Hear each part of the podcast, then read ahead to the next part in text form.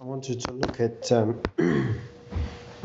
chapter thirteen of Exodus, uh, very just uh, really the first uh, two verses.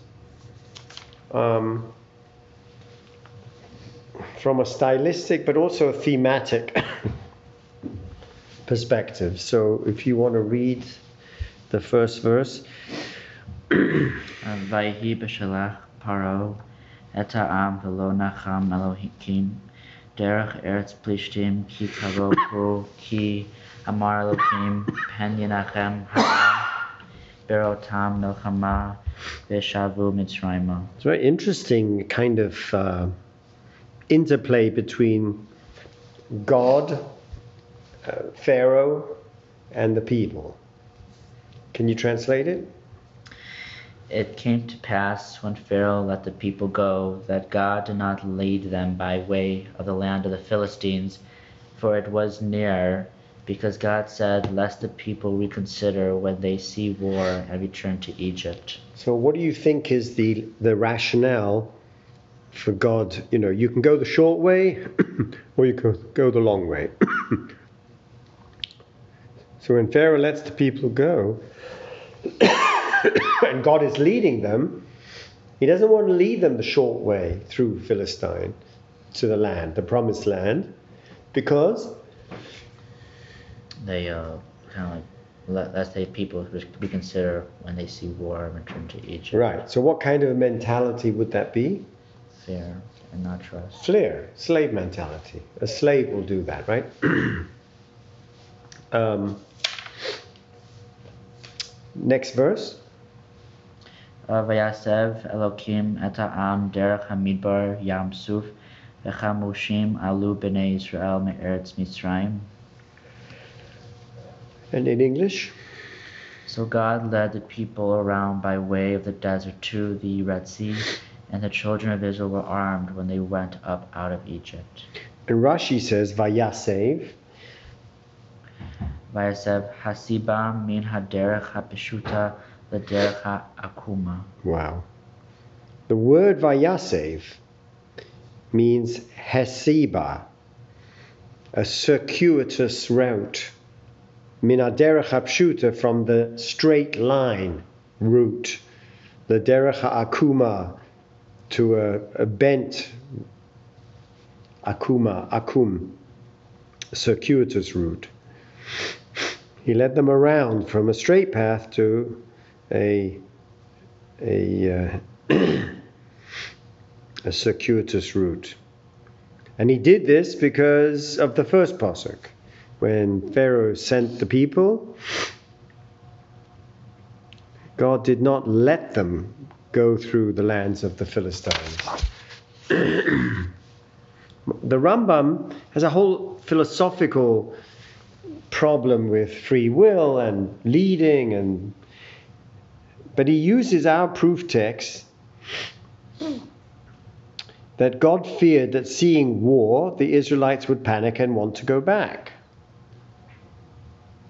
So the obvious question the Rambam asks is, well then, if everything's a miracle, put, put courage in their hearts. Why doesn't God put courage into their hearts? Because God does not want to intervene in human nature. And not only that, he goes further. It's no accident that the generation that left the Egypt was not the same generation to cross the Jordan and enter the promised land that belonged to their children. So what he's saying is that it's no accident that we had to wait a generation from those who left Egypt with the slave mentality to those who were born in the wilderness and ready to go into the land with a freedom mentality. And that switch from slave mentality to freedom mentality apparently required a switch of generation. So he writes, it was the result of God's wisdom that the Israelites were led about in the wilderness until they acquired courage. He didn't want to affect their free will, so they had to go wandering around the wilderness until they acquired kind of courage. For it is well known that traveling in the wilderness, deprived of bodily enjoyments like bathing, produces courage, he says. I think about him as he's mourning his brother. There were boats going from Cairo through the Persian Gulf to the Far East, to Rangoon, to India, to China, already in the ten hundreds. And from the Cairo Geniza, um, Goitein, G O I T E N, has spent his life uh, unraveling the thousands or so fragments in the upstairs of the little synagogue in Fostat in Cairo, old Cairo, where they found this about one hundred fifty years ago. Schechter worked on it. But Goitein didn't work on the theological and the piyutim and, and the liturgy. He worked on uh, the everyday fragments of life, uh, the, the, the receipts for the travels, the documents and legal documents between the owners of the boat, the sailors of the boat, and the merchants who were taking the spices back and forth. And in one of them, there is a documentation of the Rambam's brother having drowned at sea. Why would it be written down? Because they then go to the courts of law, the Bate Din in Cairo, uh, because there is a, uh, a lawsuit between the owner of the boat and those who he promised he would deliver, but he didn't deliver.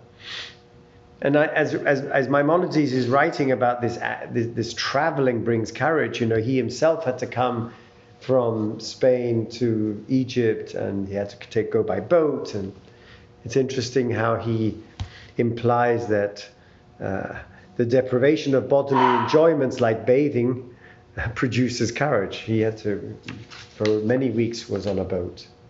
But the, the, there were there were rough drafts of. The corpus they are original drafts on fragments of parchment that still are original. But they were the rough drafts during the time, because the Cairo Geniza was kind of like the sacred trash house. Right, right. Now I want to just go from the thematic to the psychological. And I want to bring you something that's written by the Ksav Sofer in the name of Um, of the Ba'al HaTurim, and also his uh, grandfather, the um, uh, the Chsam Sofer. So he starts, Ma habiur vayasev elokim et ha'am. What is the deeper explanation of God uh, making the people go in a circuitous route? Derech hamidbar, through the wilderness of Yam Suf. So he first states a very enigmatic medrash. He quotes the medrash from Shmos Rabbah, chapter twenty, uh, sub-chapter eighteen. And he says, quoting the medrash, Dova Acher, another explanation uh, of Vayasev Elokim Esa'am, Mikan Omu Rabbo Seinu, from here our rabbis state, Afilu Oni Shebe Yisrael, even a poor person among the Israelites, lo yochal ad sheyesev, should not eat until he leans. Shekach asa lahem hakadosh baruch hu, because that's exactly what God did to them. He made them lean? No. Shenema vayasev elokim esa'am derech hamidbar yam suf. He uses this as a proof text.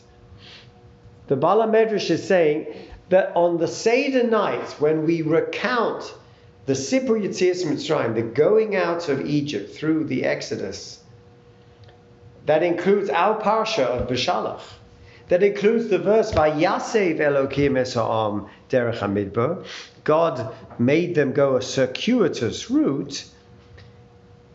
That recitation has to be done beheseba, leaning. We lean at the Haggadah table. What does leaning represent? Well, in Roman times, it represented a freeman, a man who was not a slave, a man who maybe had um, property and who therefore could vote in the Greeks or the Roman Emporium or Senate. But certainly it meant he wasn't a slave. Well, we all reenact that uh, historical drama every year annually at the Seder. We reenact it in the following way. Every person has to see himself as if he went out of Egypt. Well, if he went out of Egypt, he's a freeman. So he's got, he's got a lien. So then why do we have to be told, Afilu onisha b'Yisrael lo yochal? Even a, a poor person today, a poor person today, who's eating the matzah, cannot eat it without first leaning, because it's the matzah of freedom. But he's a poor person. He's not free. He could well be a slave. It's a very enigmatic uh, medrash. The medrash is saying, we know that every person has to fulfill the mitzvah of matzah and making kiddush and saying the story of the Haggadah. You don't lean for the morrow because you weren't free. And you have to lean. And we know that everyone leans, no matter who he is. So the Medrash written in the fifth and sixth century, this is Shmos Rabbah twenty. So the first fourteen chapters of Shmos Rabbah are very Tanaitic, and after that it's all late. So we already are doing the Haggadah five hundred years. We already are doing, it's already canonized the way we do it. Uh, and you have to lean. Not only that, everybody knows that even the poor person has to lean. Comes along the Medrash and says, I will find you a proof text to show you that an Oni should lean. How does he do it? A pun. The word Yesev means to lean, Hesebo. But, the, but he brings it from a proof text in the Bible to show it really is a biblical ordinance. But he does it by using a trick. The trick is the word Vayasev Elokim Esom. That doesn't mean he made the people lean. It means he, in the Hifil, he caused them to, to journey in a circuitous route. Okay, it's cute, it's nice, it's a pun, and it's an etiological connection that the Medrash tries to rationalize what we do every year on the Haggadah at Pesach time, on that wonderful night of Sipur Yitzias Mitzrayim, with something that's in the text that's occurring during the Sipur Yitzias Mitzrayim, which is, and God made them go a circuitous route. There it's Vayasev, and there it is Ache Yesev. That's the connection between the two. Now the Ksav Sofer is going to pick up on that. Vahu midrash pliya. I mean, that's a non-rational midrash. You're giving me a pun to explain why a poor person has to lean because of that. Ba'al HaTurim. So let's first look at a medieval scholar, the Ba'al HaTurim, who says, and he made them go a circuitous route along the way of the desert. And now the Ba'al HaTurim is very sensitive to the Medrash and to the verse, and connects it with an imaginary Seder meal that's occurring on the way. She'orach lahem hakadosh baruch hu shulchan v'hesibon lecho. God prepared them. They're running out of Egypt, and the Pharaoh's chasing them. Wait, wait, wait. Let's have a nice big fabrengen. Everybody sit down, the, all the Jews sit down, and they have their very first Seder meal. V'hesebon lecho. And what do they do? For the first time, they're freemen, and they all lean. So the Ba'al HaTurim is saying, no, no, it's not a fanciful thing. This is a historical moment in time, the very first Seder, and we leaned. So Vayaseh ba'am Elokim Esa'am doesn't just mean he made them go in a circuitous way, but he made them lean on the way when they had that very first Seder meal. Very nice. Ulefi Devorov, third line, HaKadosh Baruch Hu orach lehem shulchan. Umikan lomdu chazal she'oni lo yochal ache yesef. So from here the rabbis learned the halacha that even as they were going out of Egypt, Not all Jews were the same. Some were rich, some were poor, but God made them all lean. Ah, that's where we get the minhag, that everyone has to lean, whether poor man or rich man.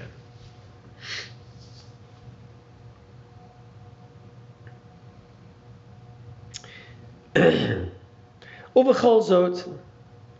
nevertheless, we're stuck with the same problem, which is the literal reading of the verse means Vayasev Elokim Esom. He made them go in a circuitous fashion. So the word Vayasev still means Al Pi Pshuto Shel Mikra, uh, that they went in a circuitous fashion. Sived Lohem Haderech. He cir- circularized the way. The Nitarech Lohem Haderech, and he prolonged the way Letovatam, for their benefit. Why? Because he was worried. They're going to see battle and they're going to go running back in their slave mentality, as you said, back to Mitzrayim.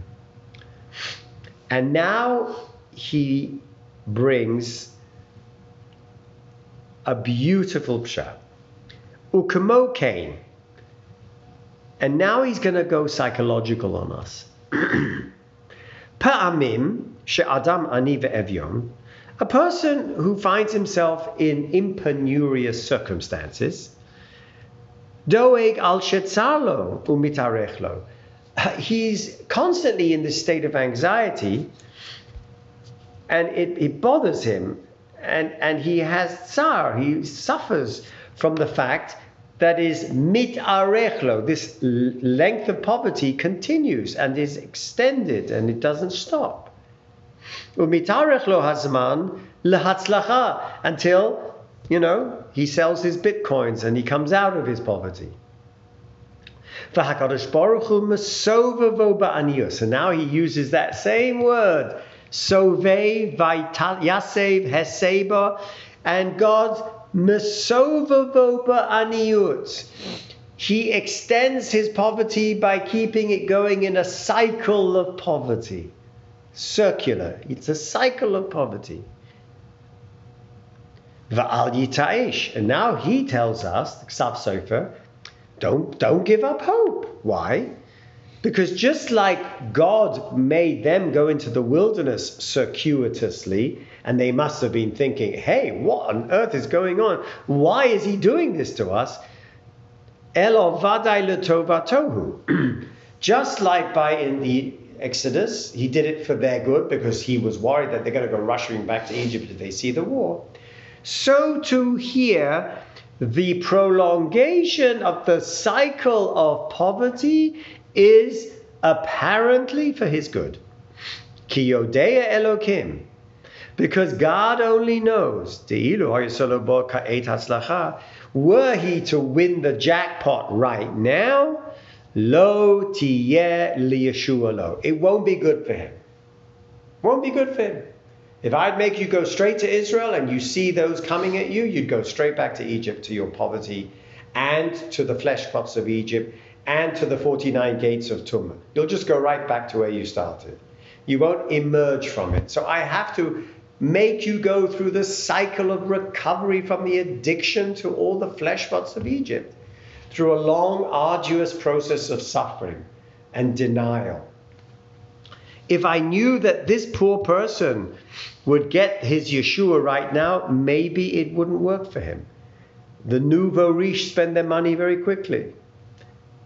The Alkein b'chol inyan ha'adam tzarech liyos sameach b'chelko. That's a quote from Pirkei Ovas, that a person in every inyan, meaning in every financial status, should be happy with his lot. Sameach b'chelko, meaning sameach, happy with his lot, no matter how low down you are on the totem pole financially.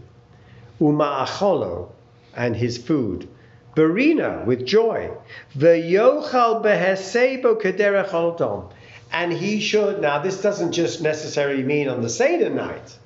He should, he should eat behesebo like he was a free man, a rich man, leaning as if, even though he's a poor man.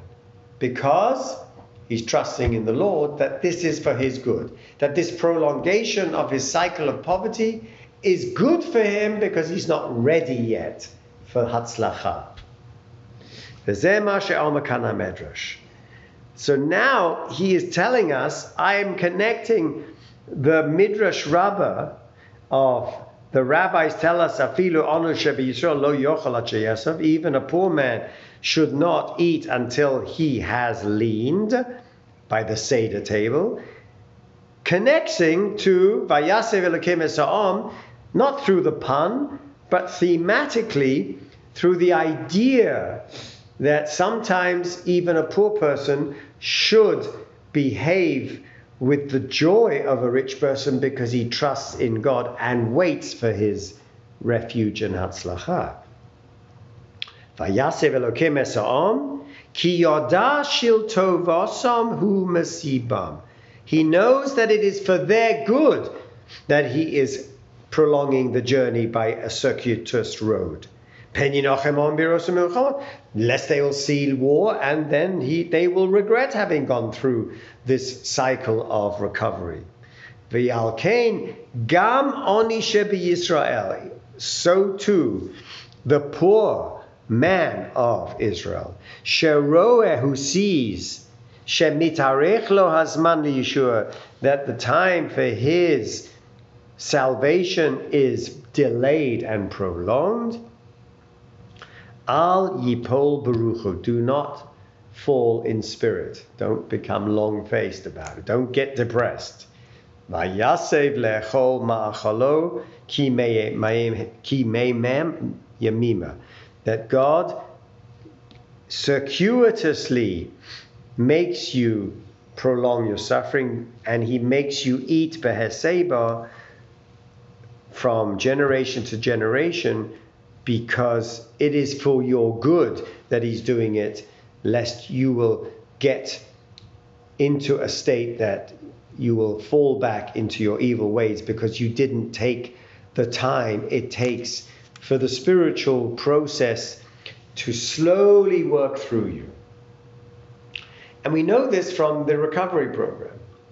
Some people go and do their twelve steps, you know, I'm done in six weeks, and they think they've done it like they did their course in high school. Or unfortunately, it, it's not that you work the steps, the steps have to work through you. The way you go through the forty years of the wilderness, uh, and they went through the twenty stations along the way,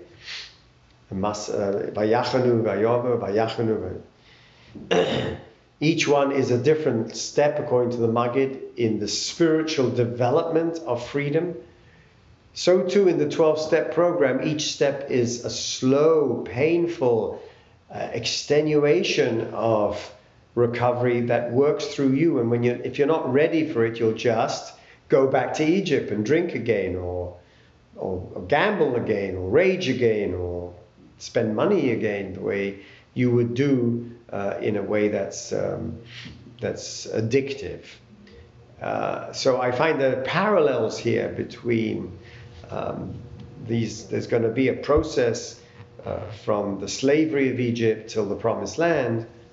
Um, there is going to be a circuitous route, and that has to do with liberation, liberation theology, which we express at the Seder table.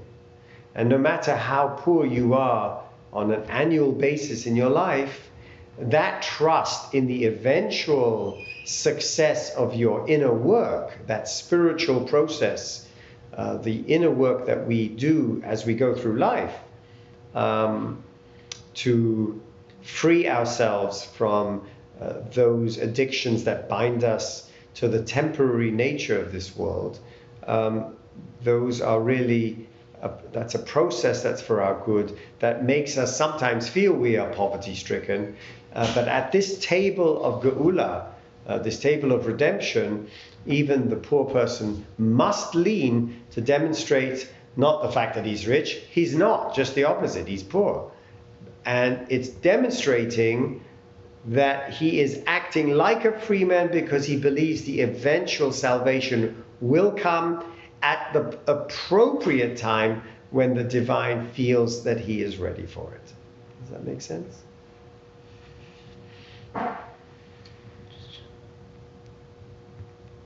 And I just thought this was a beautiful Ksav Sofer that didn't just take a moralistic, pietistic view of the connection between the Medrash and the Pshat, but actually took a very deeply psychological view.